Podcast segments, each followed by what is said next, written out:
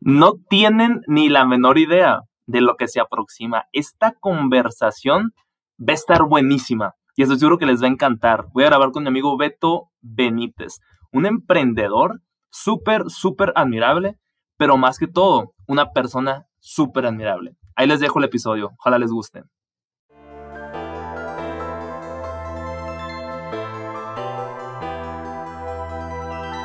Bienvenidos de vuelta a un nuevo episodio más. Yo soy Luis Carlos Estrada y en este podcast vamos a estar compartiendo contenido de valor que te ayudará no solamente en tu vida profesional o de estudiante, sino que también te va a ayudar a que te conviertas en una mejor persona.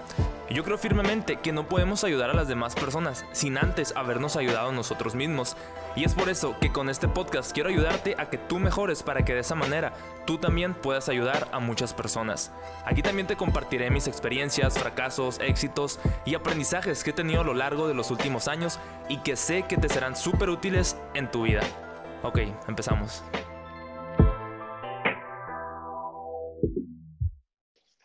¿Qué onda, Beto? Hola, Carlos, ¿cómo estás? Bien, bien, ¿y tú? Todo bien, qué gusto escucharte. Ya sé, hace un chorro que no hablábamos. Sí, qué gusto escucharte y, y ver que, que te está yendo bien en tus metas y en tus planes. Igualmente, Beto. ¿Cómo te ha ido ahorita? Gracias a Dios, bien, mucho trabajo y ahí vamos. Ahorita mi papá dije, a las 7 tenemos que grabar, dije, así que no le puedo quedar mal a mi compa y, y aquí andamos bien. Eso es todo. Pues parece que sí está jalando listos. bien. Parece que sí está jalando bien el, pues el, el Anchor. Pues yo creo que este es el podcast bueno, entonces ya empezamos a grabar. Ok, claro que sí, vamos, vamos a darle. Todo bien, Beto. Pues mira, antes que nada me gustaría que te presentaras para las personas que no te conocen de aquí del podcast, para, para que sepan quién eres. Ok, excelente. Mi nombre es ah, Alberto Benítez. Muchos me conocen, más bien todos me conocen como Beto Benítez. Tengo 25 años de edad. Ya terminé mis carreras, sigo estudiando. Emprendí mi negocio cuando yo estaba en una, cuando, cuando yo estaba en la universidad, emprendí mi negocio que ahora seguimos caminando todavía con él, que se llama Beto's Coffee. Si tú andas en Agua Prieta de visita, de ley tienes que ir a Beto's Coffee. Si no, pregúntale a los papás de Luis.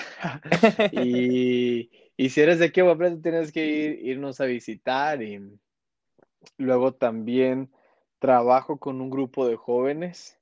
Y una de las cosas que me encanta es el servir, el servir a, pues, a mi comunidad, a, a todas las personas que, que lo lleguen a necesitar. Eh, aquí estamos a la orden.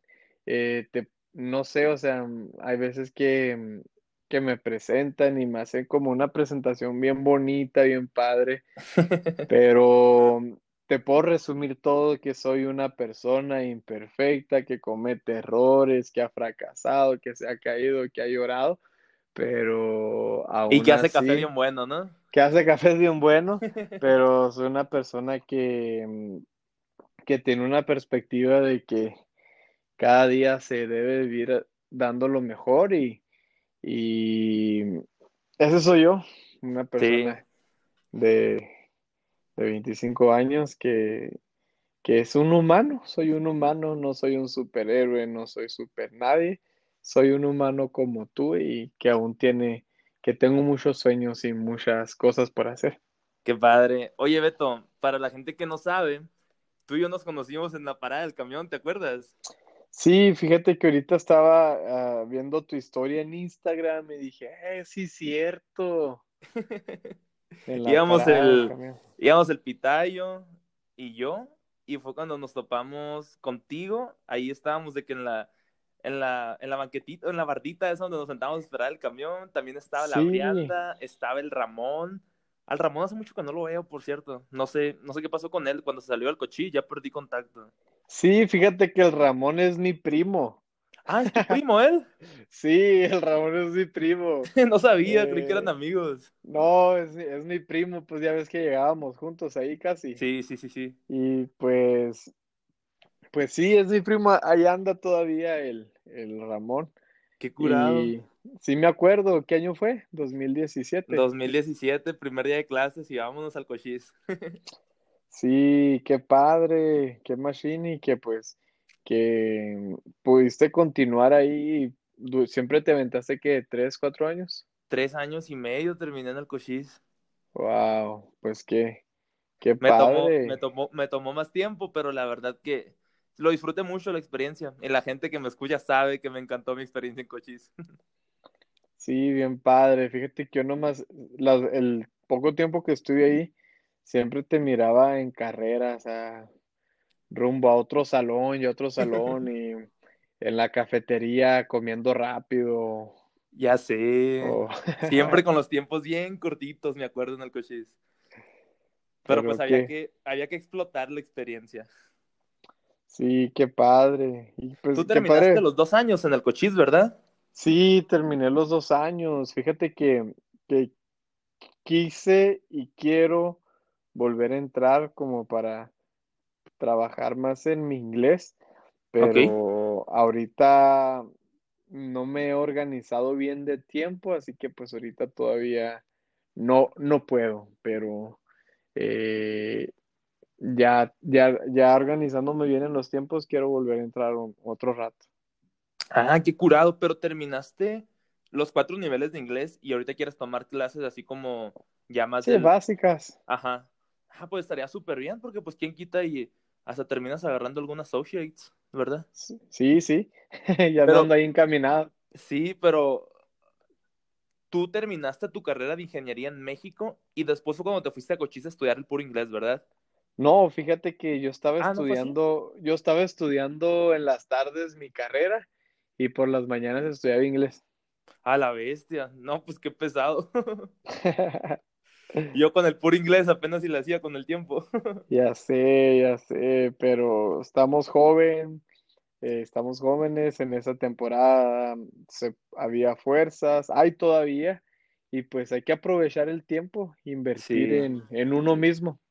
Exacto, eso me encanta, me encanta cuando hablo con gente que comparte esa forma de pensar, la neta, porque siempre me acuerdo que cuando, y ahorita vamos a tocar este tema, pues tú que tienes un negocio, que me acuerdo que un amigo del Cochís, no te tocó conocerlo porque él entró hasta 2010 y a mediados de, o inicios 2019, pero Ok. casi era, era de los pilotos.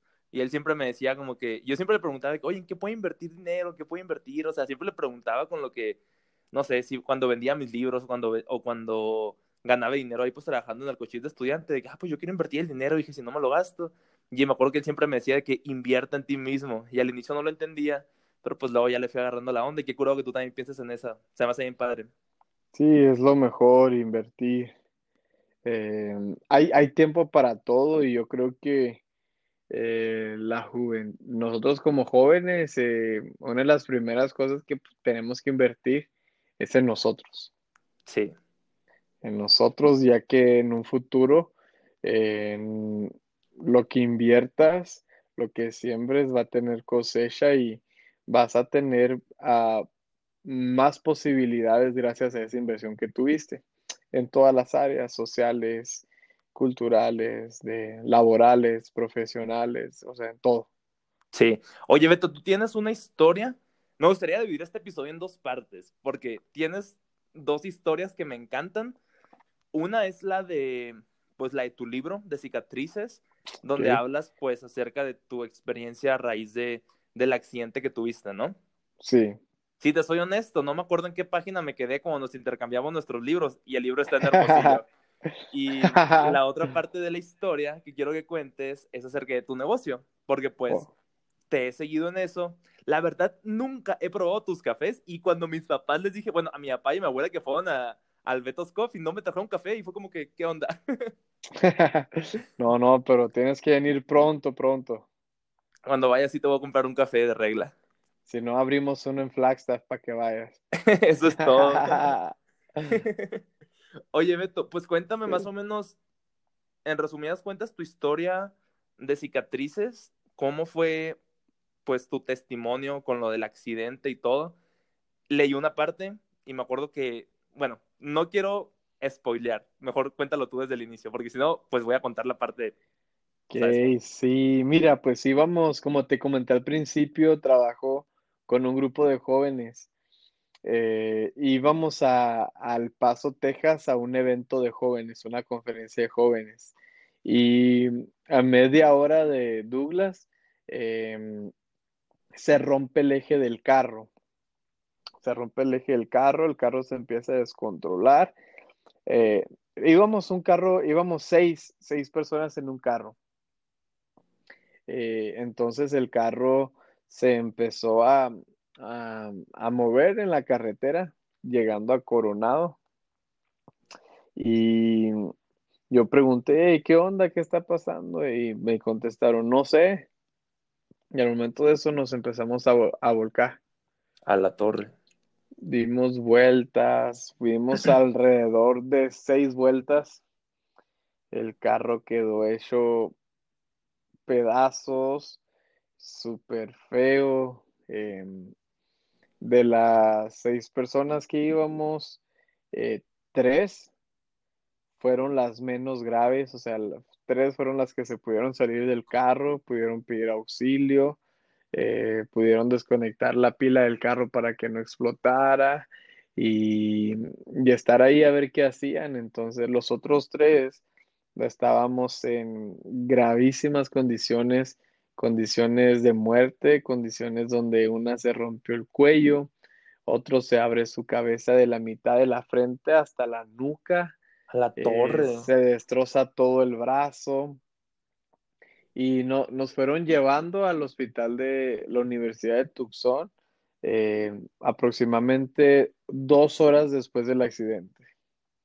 Wow. Entonces, tardamos una, de una a dos horas, quizás más, para que alguien se diera cuenta que estábamos ahí accidentados, casi muertos, si no es que muertos. Llegamos al hospital de la Universidad de Tucson, nos metieron de los más graves al menos grave. Entonces, em, tres, a tres no les pasó nada, gracias a Dios, más que raspones y así. se lastimaron, pero no si fue como algo tan grave. Eh, gracias a Dios no les pasó nada y los otros tres pues sí nos pasó. Como te dije, una se rompe el cuello, otro la cabeza y el brazo. Y la tercera persona, pues era yo, la más grave de todas. A la torre. Yo me rompo la nariz, me rompo el pómulo, mi pómulo derecho de la cara, me rompo la mandíbula, em, me abro la cabeza, tengo 25 puntadas en mi cabeza en forma de U me destrocé mi mano izquierda donde me tuvieron que, que, que, mm, que coser, que como acomodar los tendones otra vez y así, los poquitos que había. Em, lo más grave es que me quiebro el cuello, me quebro la espalda, entonces yo quedé hecho garras como el carro entonces, los doctores, eh, los doctores nos tenían en emergencia, en terapia intensiva, en especial a mí. Y le hablan, eh, cuando íbamos rumbo a Tucson, mi familia se enteró y mis amigos y se arrancaron hasta el hospital de la Universidad de Tucson y mm, fueron a preguntar por mí y resulta que no había buenas esperanzas más bien no había nada de esperanzas. Los doctores dijeron, es, es probable que Beto no despierte ya. O sea, y si llega a despertar sería un milagro. O sea, si llega a despertar sería un milagro, pero queda en estado vegetal de por vida. Y pues es obvio, pues como tiene quebrado el cuello, el cuello y la espalda, nunca más Beto caminará. Entonces, en la mañana de ese día yo saludé a mi mamá, la abracé, le dije, nos vemos ahorita más al rato. Y ese rato fue en el hospital de la Universidad de Tucson, cuando no había, ah, no había probabilidades de vida ni no había esperanzas de nada. Entonces, em, yo tengo una fe muy, muy, muy grande en Dios y yo creo que pues Dios hace milagros porque yo lo he visto pero hoy me tocó experimentarlo y, y sabes, eh, cuando yo estaba, cuando yo estaba en el, en el hospital, mi, pues mi familia es de fe, creen en Dios Machine y dijeron, ¿sabes qué? Pues solo Dios lo puede hacer, o sea, solo Dios puede hacer milagro y dijeron, ¿sabes qué? Dios, rífatela haz tu milagro como pues lo has hecho con muchas personas, hazlo con Beto. Y mm, desperté, desperté y, y desperté y iba a necesitar muchas terapias que costaban miles y miles de dólares diarias, por lo cual necesitaba como eh, un mes mínimo de terapias para poder volver a la vida medio normal. Ajá. Entonces eran terapias costosas. El doctor dijo, Beto tiene que estar hospitalizado seis meses en el hospital de Tucson para que su cerebro se desinflame. Y entonces empezar con la recuperación. A la torre, o sea, no me imagino una sola semana como hubiera sido con lo que me cuentas.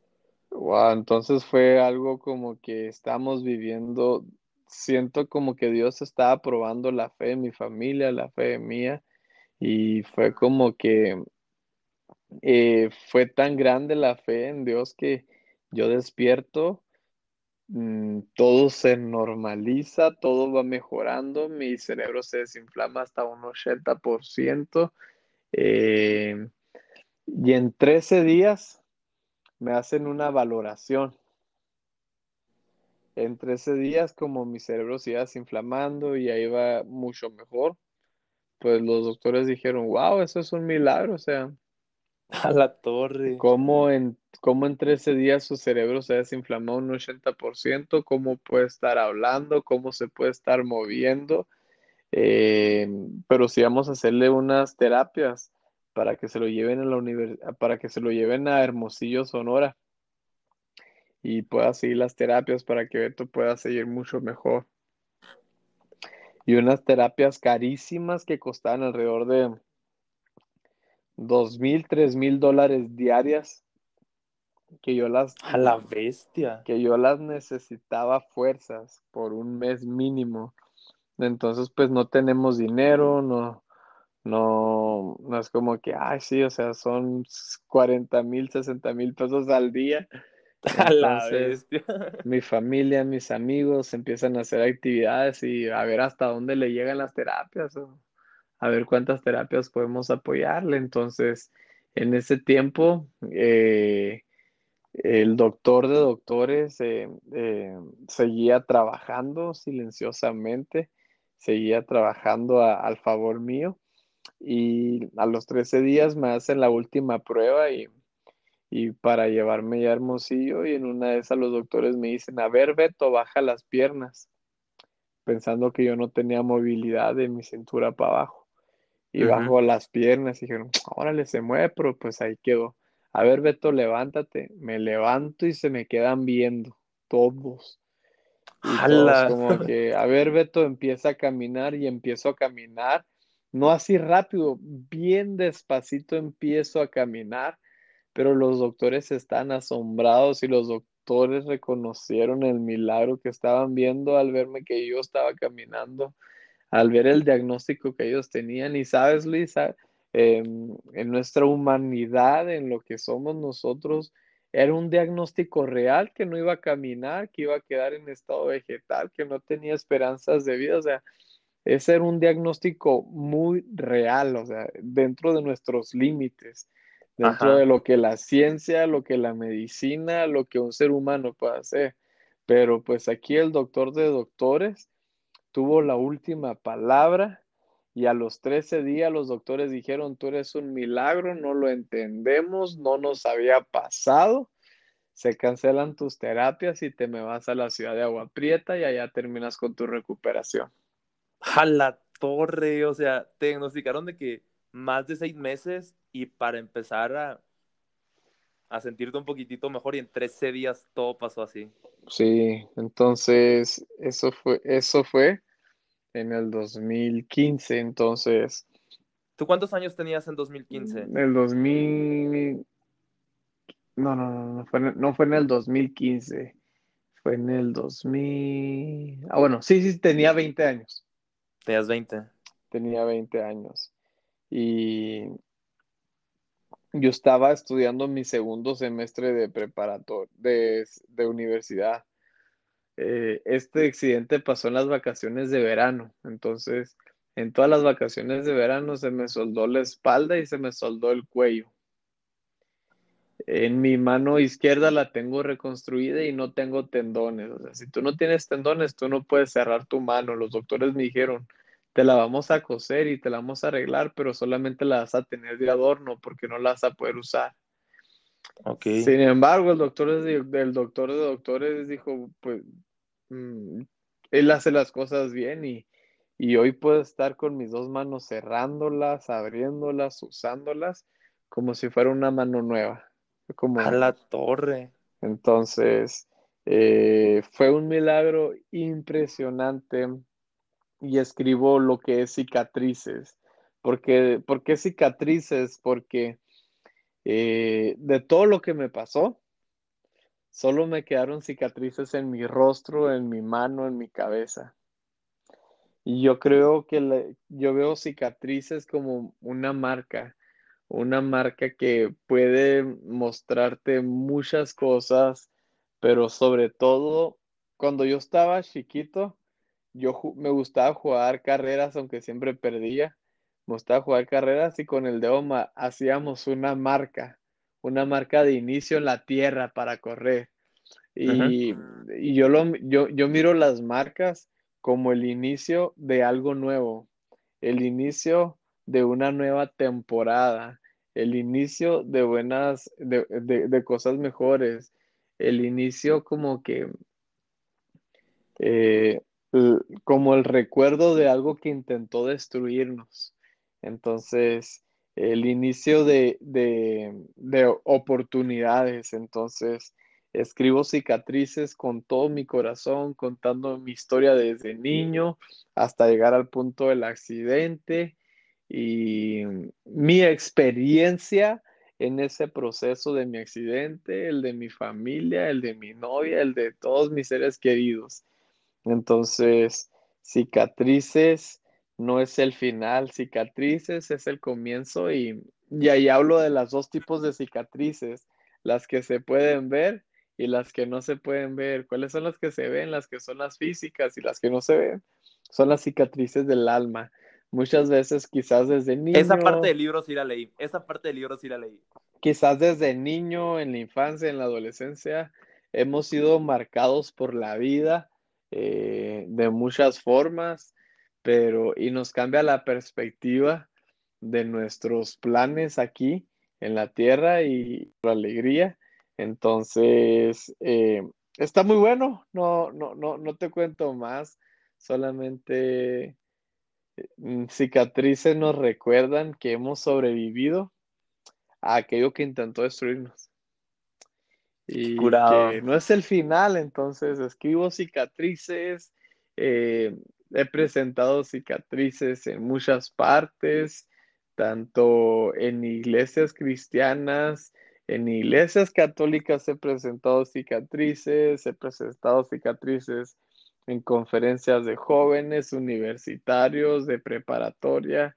Entonces, es un libro donde, donde está, muy, está muy padre, está muy fácil de leer porque son 95, 100 hojas y, y es una experiencia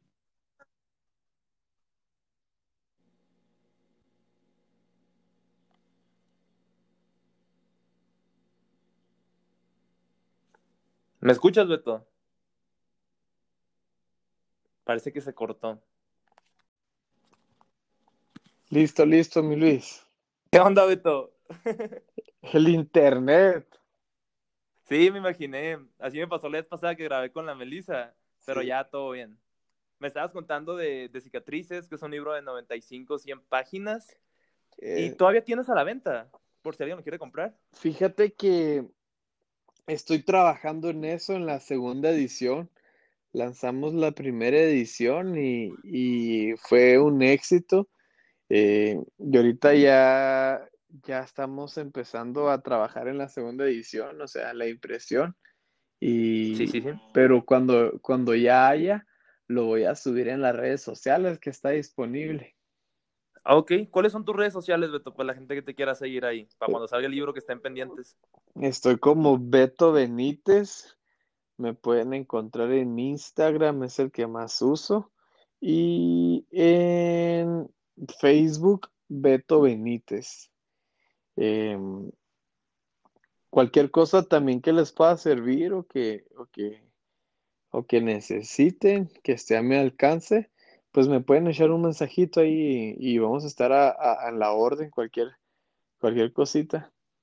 Todo bien. Pues muchas gracias, Beto, por compartir tu experiencia con conmigo, con la audiencia, por esto de esto que contaste de cicatrices. La verdad que nunca había escuchado esa historia así de ti. Y ahorita que lo escuché fue como que, a la maíz, o sea, me caló machín, o sea, qué fregón tu testimonio. Sí, y más que nada, eh, poder ver que aunque muchas cosas nos marque, eh, aún hay esperanza. Cicatrices no es el final, sino es el inicio de una nueva temporada. Me voy a quedar con eso, machín, que no se me olviden. Y ahorita ca- cambiando de tema, Beto, Sí, ya tocamos la primera parte, que era la de cicatrices. En serio que bestia, o sea, estuvo bien buena. Pero algo pasó después de ahí, que fue cuando empezó lo del business con Beto's Coffee, ¿no? sí. ¿Cómo, eh, cómo empezaste ese proyecto? O sea, ¿de dónde nació? Porque mira, si te soy honesto, estaba viendo el Instagram de Beto's Coffee hace rato y vi que el primer post fue en 2017, o sea, hace como unos Cinco cuatro años. años, no me acuerdo qué fecha. Sí, cumpliste cinco años, sí. Felicidades, de hecho. gracias, Fue hace como, fue hace gracias. como- fue la semana pasada, ¿no? Sí, ¿Y cómo empieza el proyecto ese de empezar el negocio? Porque esa también es una historia de superación que tienes que, que la neta se me hace súper admirable. mira, desde pequeño siempre he sido muy comerciante. ¿A qué voy con esto? Que siempre me ha gustado ganar dinero.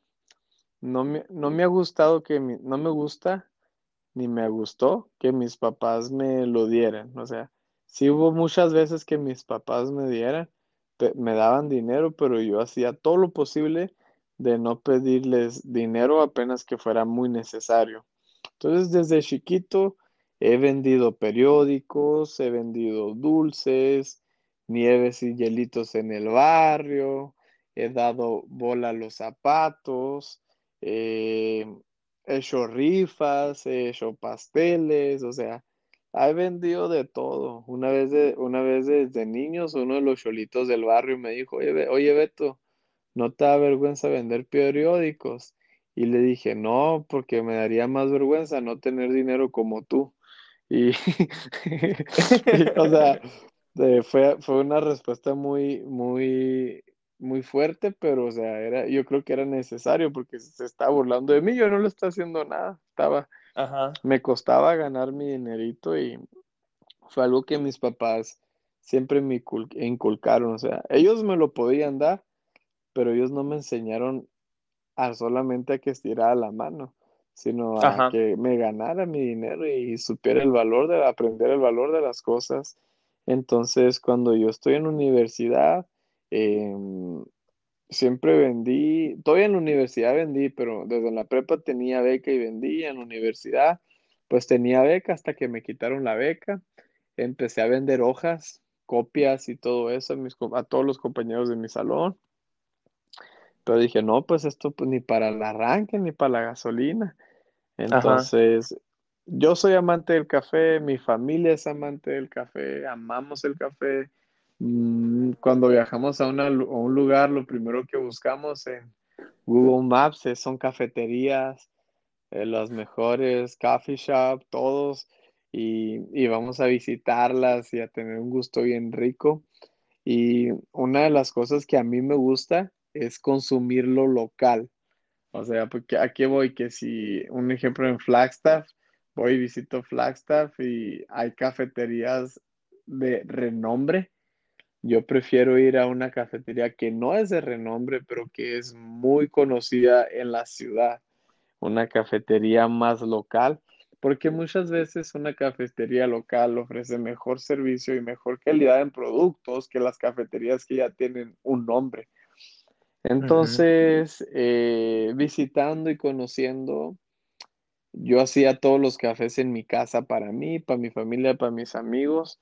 Y una vez mi hermana me dijo, oye Beto, es que los que haces están bien fregones, o sea, los frappés están bien ricos, están mejor que muchas cafeterías de renombre. ¿Y por qué no empiezas a vender? Y yo, no, le estás loco, o sea, sí estaría suave, pero no, le o sea, no, no tengo dinero, no tengo el local, no tengo el edificio, no tengo nada. Entonces ella me regaló una cafetera, una cafetera del Walmart y inicia con esto, me dijo yo, pues estaría curado. Y dije, bueno, pues voy a juntar dinero para comprar material de pelea por unos 5 o 10, porque, o sea, tenía el material es caro, yo nomás tenía material para mis cafés, los que me hacía aquí. No era como, pues, que, ay, tengo mucho para vender y así. Y, um, y empiezo a vender en, el, en, un tianguis virtual. Empiezo a poner café, Betos Café, Betos Coffee, frappé de caramelo, porque era el único sabor que tenía caramelo. Ok. Frappé caramelo, la caramel macchiato y cappuccino de caramelo y todo lo de caramelo. Entonces, em, las personas llamaban y preguntaban, ¿dónde está ubicada su cafetería? Y yo le daba la dirección de mi casa. En la cocina. Sí, cuando llegaban a mi casa tocaban la puerta y preguntaban, disculpe, ¿no sabe dónde es una cafetería? aquí es, señor, adelante, y los pasaba a mi casa y se quedan todos como que, qué rollo, o sea, esto no es una cafetería, pero yo los sentaba hasta la sala de mi casa, les vendía el mejor servicio con lo que tenía. A la viste, qué curado. ¿Y luego? Entonces, hay, muchas historias súper padres eh, que te puedo contar. Una de esas es que en febrero cumplió años mi mamá, fue cuando yo inicié. Y y sobró pastel. Y uno, uno de los clientes me dice, oye, oiga, disculpe, de casualidad no tendrá postres. Y yo le digo, mm, pues no teníamos postres en la venta, pero dije, vi la oportunidad de venderle un pedazo a los que tenía mi mamá. Y le dije, sí, sí tenemos postres. ¿Y de qué tiene? No, solamente tenemos de pastel de chocolate. Se nos acabaron todos los demás. ¿Y cuánto, cuánto cuestan? Me dijeron, pues yo no sé ya cuánto costaba un pastel. Y 15 pesos, le dije. Pero era un pedazote de pastel que de uno comían dos y todavía le eché crema batida arriba y luego todavía le eché Hershey y una cereza y fue como que wow.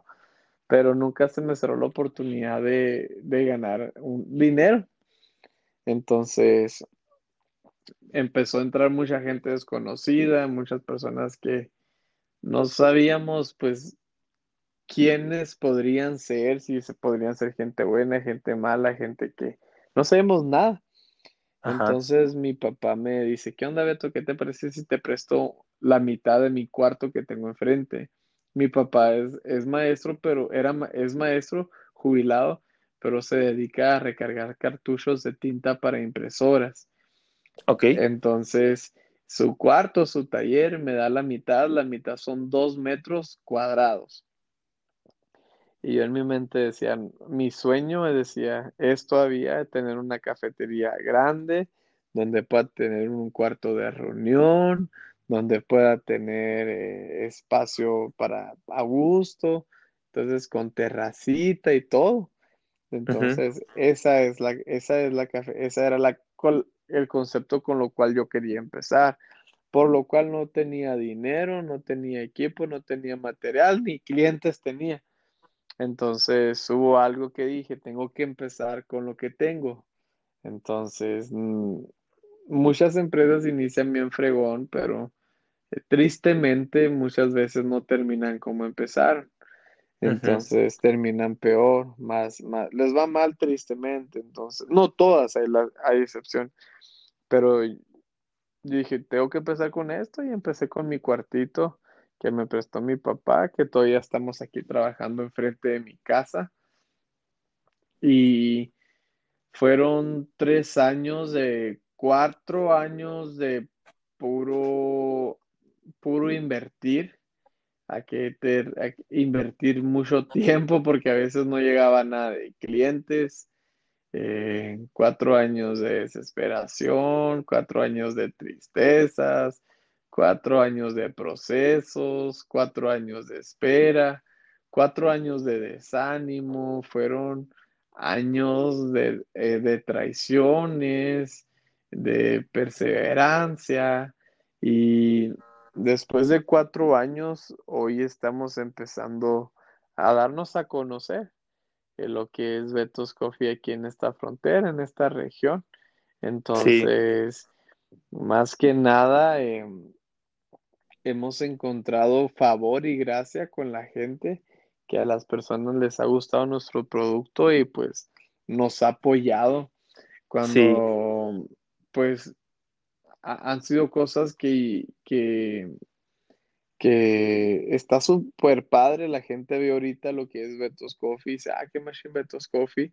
Pero detrás de Betos Coffee hay mucho, mucha siembra, sí. siembra de lágrimas, de dolor, de desesperación, de estrés, de ganas de dejarlo todo y decir, ay, todo bien, hombre, ¿para qué me estreso? Pero hemos podido perseverar y yo creo que muchas veces tenemos que perseverar hasta el fin para poder salvar los sueños que están diseñados para nosotros.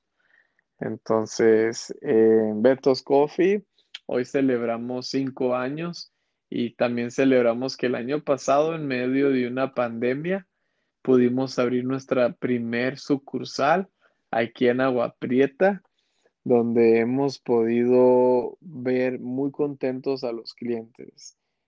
Sí, Entonces, sabes, ahorita que dices eso de ver contentos a los clientes, se me hace bien padre y cuando, cuando veo los, las publicaciones de algunos amigos y amigas en Instagram, veo que algunos, por ejemplo, en Hermosillo, veo que muchos la fotito con su cafenio o con su Starbucks, y a los de Agua Prieta veo que muchos suben foto y sale tu marca, o sea, y es como que ves, o sea, estás creando una marca y pues prácticamente esa gente que lo está compartiendo te está dando publicidad, ¿sabes cómo? sí. De hecho, la, no sé si conoces a la Marta Domínguez, vive en un salón mío, en una clase de negocios, y siempre sube foto con tu café.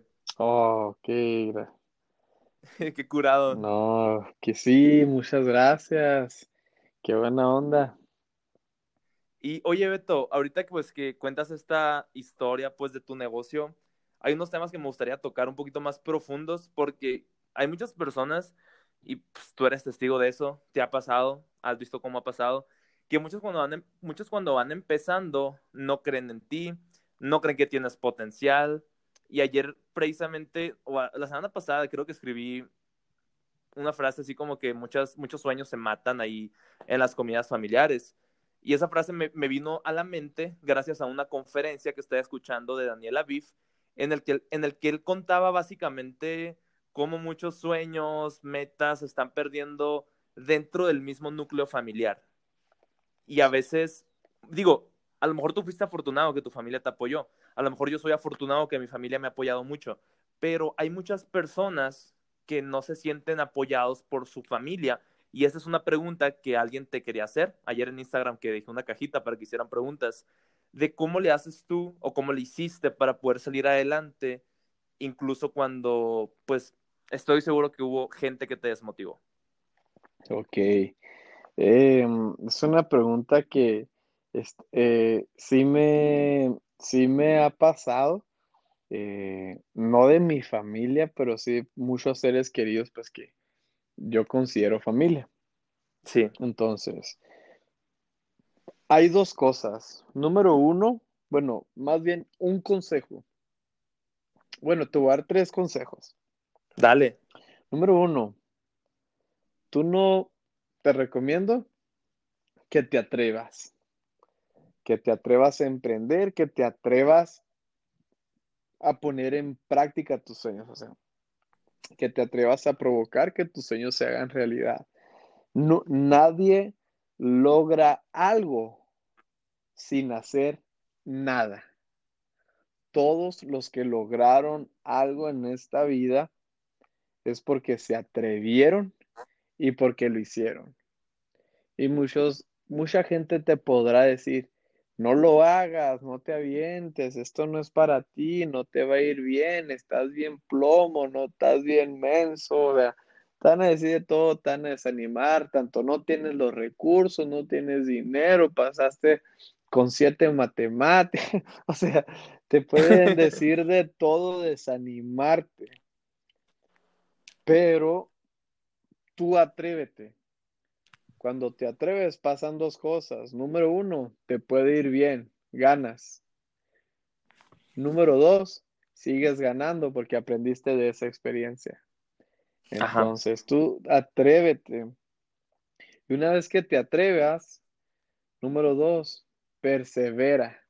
Muchas veces queremos resultados express, queremos que las cosas se hagan de un día para otro, queremos vender millones de en esta semana, o sea, queremos, o sea, el éxito lo queremos instantáneo, queremos agarrar el éxito y meterlo en un microondas y eh, en tres minutos queremos que, o sea, sea un hit, o sea, sin antes pagar un precio. Entonces, atrévete, eh, persevera, espera un poquito más. Y número tres, ten fe. ¿Qué es tener fe? Fe es creer. Número uno, cree en ti. Cree en tus talentos, crees en tus habilidades. Tú a lo mejor dices, no, pues es que yo estoy bien menso, no sirvo para nada. No, mi niño, para algo sirves. O sea, no, no estás menso, no, no estás tonto. O sea, para algo sirves. Y yo creo que eh, eso es la clave, o sea, tener una perspectiva buena también de nosotros y decir, si estoy vivo, si estoy estudiando, si he podido pasar la primaria, si he podido pasar la secundaria y quizás también la prepa, o sea, es porque soy inteligente, vamos a ver para qué soy bueno y eso bueno, vamos a atrevernos, vamos a esperar y vamos a empezar a ver resultados.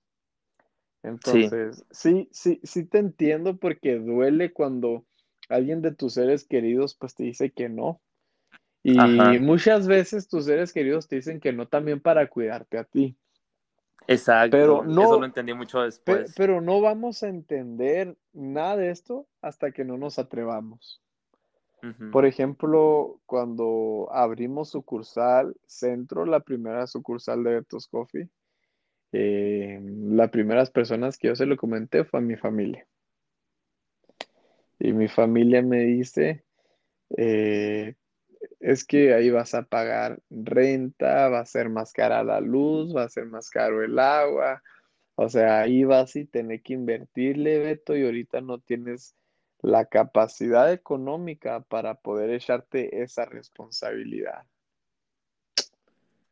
Y yo, o sea, ese lugar donde estamos, Betos Coffee Centro, hubo empresas que lo quisieron comprar, hubo cientos de negocios que lo quisieron rentar y después de como de 30, 40, 50 años, ese lugar se renta a Betos Coffee.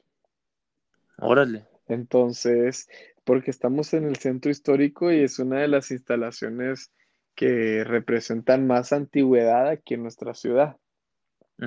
Entonces, cuando se abre esa oportunidad, pues yo estoy bien, bien, bien emocionado de contarle a mamá, a mis papás, a todos y de toda mi familia eh, muchos me dijeron, no lo hagas. Y yo pues sí me agüité. Y hubo dos personas, mi papá y una hermana, que me dijeron, lánzate hombre, no pasa nada.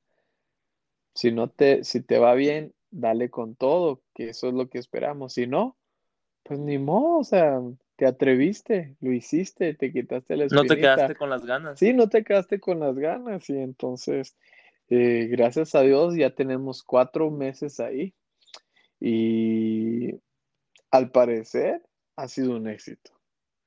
Entonces yo le digo a mi mamá, hey, eso que tú no querías y a mis hermanas también y me dicen, no, o sea, es que no, no, no queríamos eso, sino no queríamos que si no queríamos que te fuera mal, o sea, sabíamos que tú tienes la capacidad para eso y mucho más, pero te queríamos cuidar.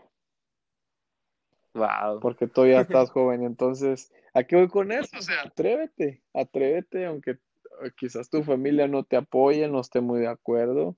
Atrévete, piénsala bien y no hagas, y no hagas nada a lo loco ni tampoco por orgullo, o sea, sé sabio Ajá. al momento de tomar decisiones. Wow, pues qué curado eso. Yo no, no, no, me sabía esa historia, la verdad. Sí. Y luego en medio de la pandemia abrieron la sucursal a la torre. Yo me acuerdo que vi esa foto cuando recién la subiste, que sale sentado en la banquita y que pues de fondo sale pues el lugar, ¿no? Sí. Me acuerdo perfecto de esa foto. Y la compartiste, de hecho, la semana pasada también, ¿no? Ahora que fue el aniversario. Sí, la, la, la pusimos también, pues. Eh, Qué orgullo a la torre. y, y son cosas, no te digo para decir, ay, qué fregón el Beto, o sea, ni al caso, soy un humano como tú, pero pude, Pues a mí sí se me hace que qué fregón el Beto, la neta, con todo esto. porque pude, pu- pudimos lograr eso porque me atreví, o sea, si no me hubiera atrevido, si hubiera escuchado, o sea, siempre es muy bueno escuchar los consejos de tus papás, de tus seres queridos, gente que te rodea, que te ama. Es muy bueno, muy buenísimos, pero siempre debes de ser sabio al tomar una decisión. Y me basé mucho en lo que papá me dijo. Papá me dijo, pasan dos cosas. Puede que te vaya bien y si no, pues ni modo. O sea, lo que invertiste lo tienes guardado para otra próxima ocasión. Entonces, no iba a Ajá. perder. Entonces dije, Exacto. pues no pasa nada, vamos a darle, hombre, dije. Y pues ahí estamos. Fue ahí donde nos... A la torre, muchas felicidades, Beto. No, gracias. Fue ahí donde nos visitó tu- tus papás. Sí, porque me acuerdo que le dijo, oye, según yo, el Beto tiene dos sucursales. Le dije, me acuerdo que yo te pedí la ubicación a ti por WhatsApp, porque me acuerdo que fue el 20 de noviembre del 2020, porque yo me fui al Cochís, crucé la frontera, una amiga me dio raite, para traer mis cosas del dormitorio, porque pues ya me iba a regresar a, pues ya no iba a volver a Cochís, pues, ¿no? Y mis papás no podían cruzar porque pues está cerrada la frontera con visa de turista. Sí. Y, y le dije, pues váyanse ahí al Beto's Coffee, les dije. y pues ya fue cuando te hablé, pues.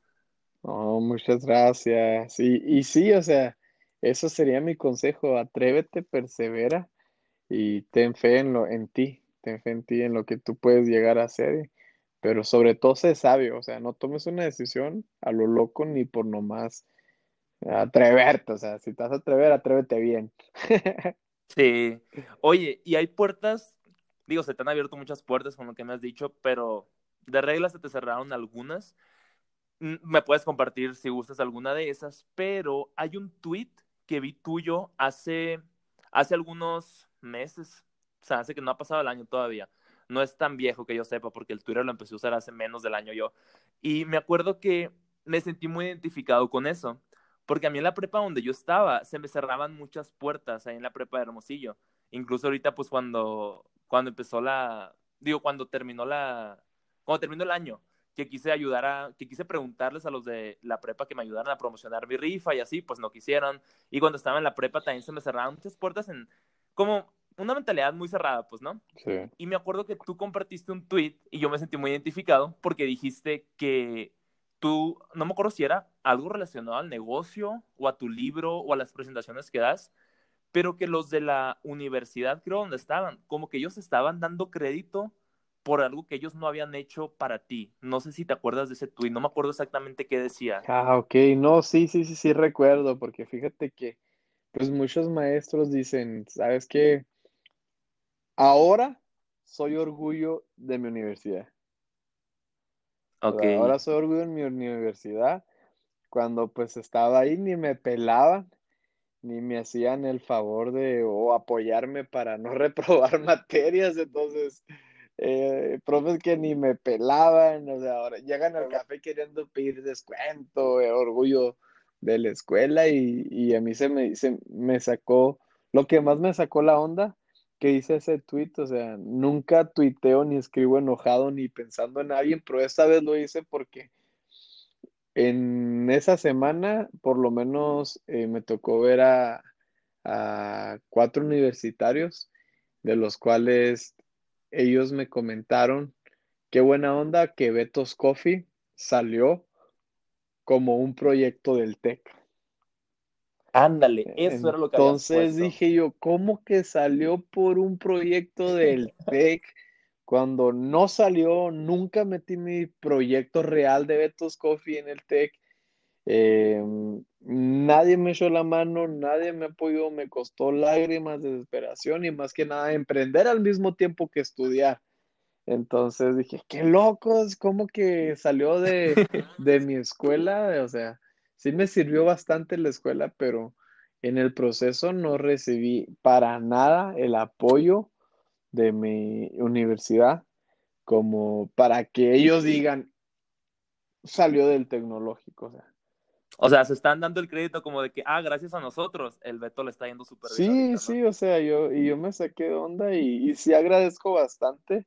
Hay maestros que, que hasta la fecha tengo contacto con ellos y siempre han estado a la orden, pero a lo que voy es que no salió como, como un proyecto de, de, mi escuela, o sea, sino que durante yo, yo en mi universidad, en el tercer semestre, emprendí mi cafetería, donde hubo ocasiones donde reprobé exámenes y todo eso por irme a mi casa a hacer dos cafés.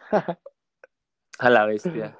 Entonces, no tuve el apoyo, tampoco me quiero hacer la víctima que digan, ay, pobrecito, no, ni al caso, o sea, ya pasó eso, pero eh, me costó, me costó todo y me sigue costando, o sea, no es como que diga, son, son cinco años y me sigue costando y me va a costar llegar a los 10 años, pero con, con todo el foro vamos a llegar a los 10 años y... Ya, ya pasaste los años más difíciles, que son los primeros, ¿verdad? Sí, y, y aún estamos con la expectativa de que venga lo que venga, sigamos caminando, sigamos trabajando, sigamos atreviéndonos a, a innovar, a emprender y sobre todo a perseverar y a tener fe pues en, la, en, en esto que hemos creado, Betos Café.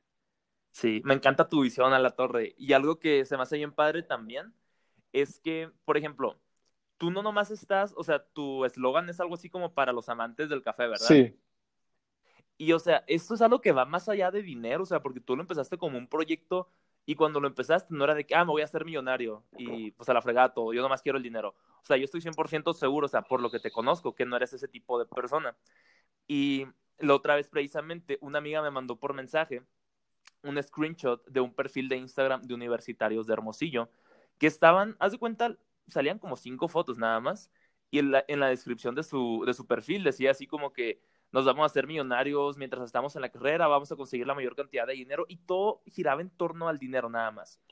Y me, dijo mi amiga, o sea, a mí también me encanta el dinero, me encantan los negocios, me encanta todo eso, pero yo siempre he dicho que el dinero nada más es una consecuencia de lo que haces. Pues no, es como que lo que viene al final. Es, o sea, eso viene como, como postre, digamos. O sea, primero tiene que haber muchas cosas. Y me acuerdo que yo le dije, pues la neta no se me hace algo tan interesante, le digo, o sea, porque pues si ve su perfil, nomás quieren dinero. ¿Con qué propósito? O sea, nadie le va a regalar dinero a la gente de que, ah, me quiero hacer millonario, dame dinero. Pues no, ¿verdad? Y pues ahorita que estoy en la carrera de negocios, una clase que tomamos es de Business Ethics y se me hace muy padre pues todo lo que se habla en esa clase, la verdad. Y, ya se me olvidó la pregunta que te iba a hacer. Sí, del dinero. Sí, ¿qué era lo que, o sea, tú cuando empezaste eso, cuál era como tu visión, pues? Porque sé que no nomás era el dinero. Y eso es algo, pues, que te ha llevado a tener éxito, porque la gente no te está dando el dinero a ti, o sea, la gente está pagando por un servicio, por un producto que tú les estás dando. Hay algo... Y es por eso que te ha ido bien. Hay algo que les digo a mis trabajadores todo lo que hagas, hazlo como para Dios. ¿Qué significa eso? Hazlo de calidad, hazlo bien. Si vas a hacer un latte, un cappuccino, un frappe, hazlo como si tú te lo fueras a tomar. Hazlo súper, súper delicioso, de la mejor gana. Hazlo súper fregón. Eh, ve tu trabajo no como una obligación, sino como un pasatiempo. Yo inicié, yo era el que necesitaba escuchar eso. Yo inicié Betos Coffee como un hobby. Y después de cinco años, Betos Coffee sigue siendo mi hobby. Yo me la sigo pasando muy bien. Yo disfruto lo que hago. Disfruto servir en este, en este espacio empresarial. ¿Cómo sirvo? Ayudando a mis trabajadores, ayudando mucha gente a través de campañas, que el dinero no compra felicidad, que el dinero no compra satisfacción. Yo, yo, yo algo, yo, yo le dije a Dios una vez, Dios, si tú me haces rico, qué fregón. Pero la visión de Beto's Coffee es servir. Qué curado. A través de nosotros, de nuestros productos. Y la gente dice, ¿y por qué, lo da, por qué le subes el precio? ¿Por qué esto y lo otro?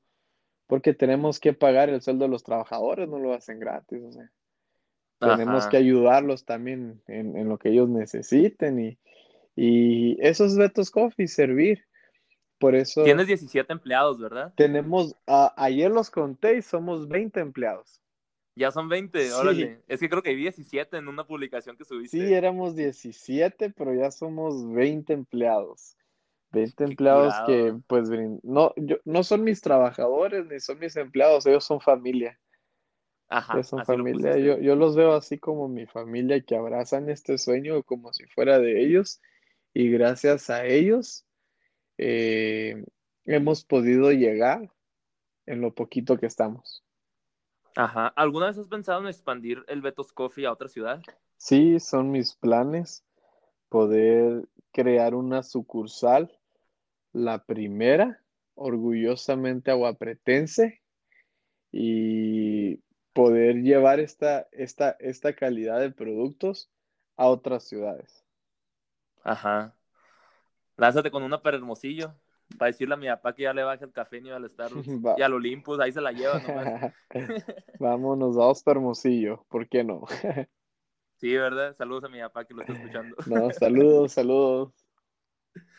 Y ¿alguna vez has pensado? Me gusta mucho el show de Shark Tank y ya sé que es puro cuento, que nomás pasa de que todo lo que se habla en el tanque, de que nomás el 10% de los, o el 10 o el 30%, algo así, de los, pues de los tratos se llevan a cabo. ¿Alguna vez te ha pasado por la mente llevarla a Shark Tank? Porque siento como que sí te, sele- sí te seleccionarían. Mm, no, ¿Nunca te ha pasado por la mente? no, no, no, no, no. No,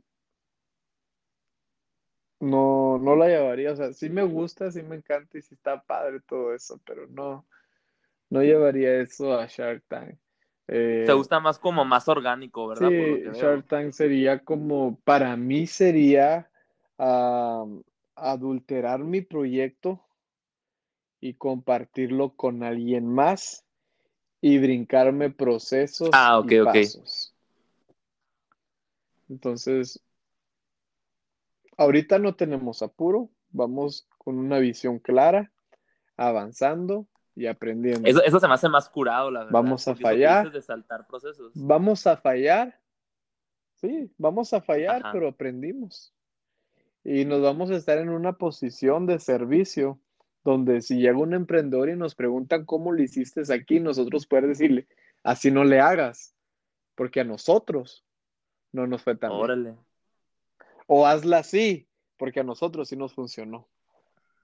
Tienes razón en eso, ¿eh? Está muy interesante tu punto de vista. No lo había pensado así, porque siempre es como que lo que te venden en la tele, Pero- ¿no? De que ah, los, los tiburones te van a te van a como acelerar el negocio, te van a ayudar a crecer, a expandirte los contactos, pero pues no vas a tener tú la misma satisfacción, o sea, en tu caso, de decir de que yo veto, yo lo hice por mí mismo, fallé, fallé, éxito. Entonces, creo que está mucho mejor tu punto de vista de hacerlo por ti mismo en vez de es como prá- prácti- prácticamente, o sea, das un porcentaje de tu empresa para que te la hagan exitosa, pero pues ¿dónde está tu mérito, no? Sí. Oye, qué buen punto de vista, ¿eh? No lo había pensado así. Wow. No, pues muchas gracias, Beto, por tu tiempo, por compartir tu experiencia con cicatrices, ahora con Beto's Coffee. La verdad que estoy seguro que la gente que, que ha llegado hasta este punto del podcast, porque pues ya lleva como casi una hora, creo, o la hora. Y pues estoy seguro que también les encantó la historia. Pero sobre todo a mí, ¿eh? La verdad que creo que este podcast, que creo que lo estás contando para que más gente lo escuche, pero yo estoy disfrutando todo lo que contaste, la verdad. Eso de cicatrices, yo no lo había escuchado salir de ti. Esto de Beto's Coffee, yo no conocía la historia. Y pues a la torre, o sea, en serio que, que, que admirable. Sabía que, sabía que esta plática iba a estar bien buena, la verdad. No, pues qué buena onda. Gracias a ti por invitarme a ser parte de tu podcast. Y en lo que te podamos servir, Luis, ya sabes que estamos a un mensaje de distancia. Pues muchas gracias, Beto, por tu tiempo. Pues ya dijiste tus redes sociales, Beto Benítez, en Instagram, Facebook, Twitter. ¿Algo más que quisieras agregar antes de terminar la llamada? Em, cualquier cosa que les pueda servir, o sea, escríbeme y siempre contesto, o sea, a veces tardo poquito y todo eso por, porque también me ocupo en otras actividades, pero siempre te contesto, sale vale, entonces que no, no duden, o sea, eh, les puedo ayudar en cualquier cosa, les puedo servir un consejo, algo. Eh, no sé mucho, no sé todo, pero lo poquito que sea, a lo mejor te puede servir para algo. Muchas gracias, Beto. Pues terminamos el podcast. Espero que les haya gustado mucho a ustedes que lo están escuchando. Si quieren seguir a Beto Benítez en sus redes sociales, súper bien. Y si les gustó este episodio y se les sirvió, compártanlo en su historia de Instagram o de Facebook y nos etiquetan. Beto Benítez, yo estoy como Luis C. Estrada 2. Y pues nos vemos en el próximo episodio. Muchas gracias, Beto. Sale, gracias a ti. Nos vemos. Bye.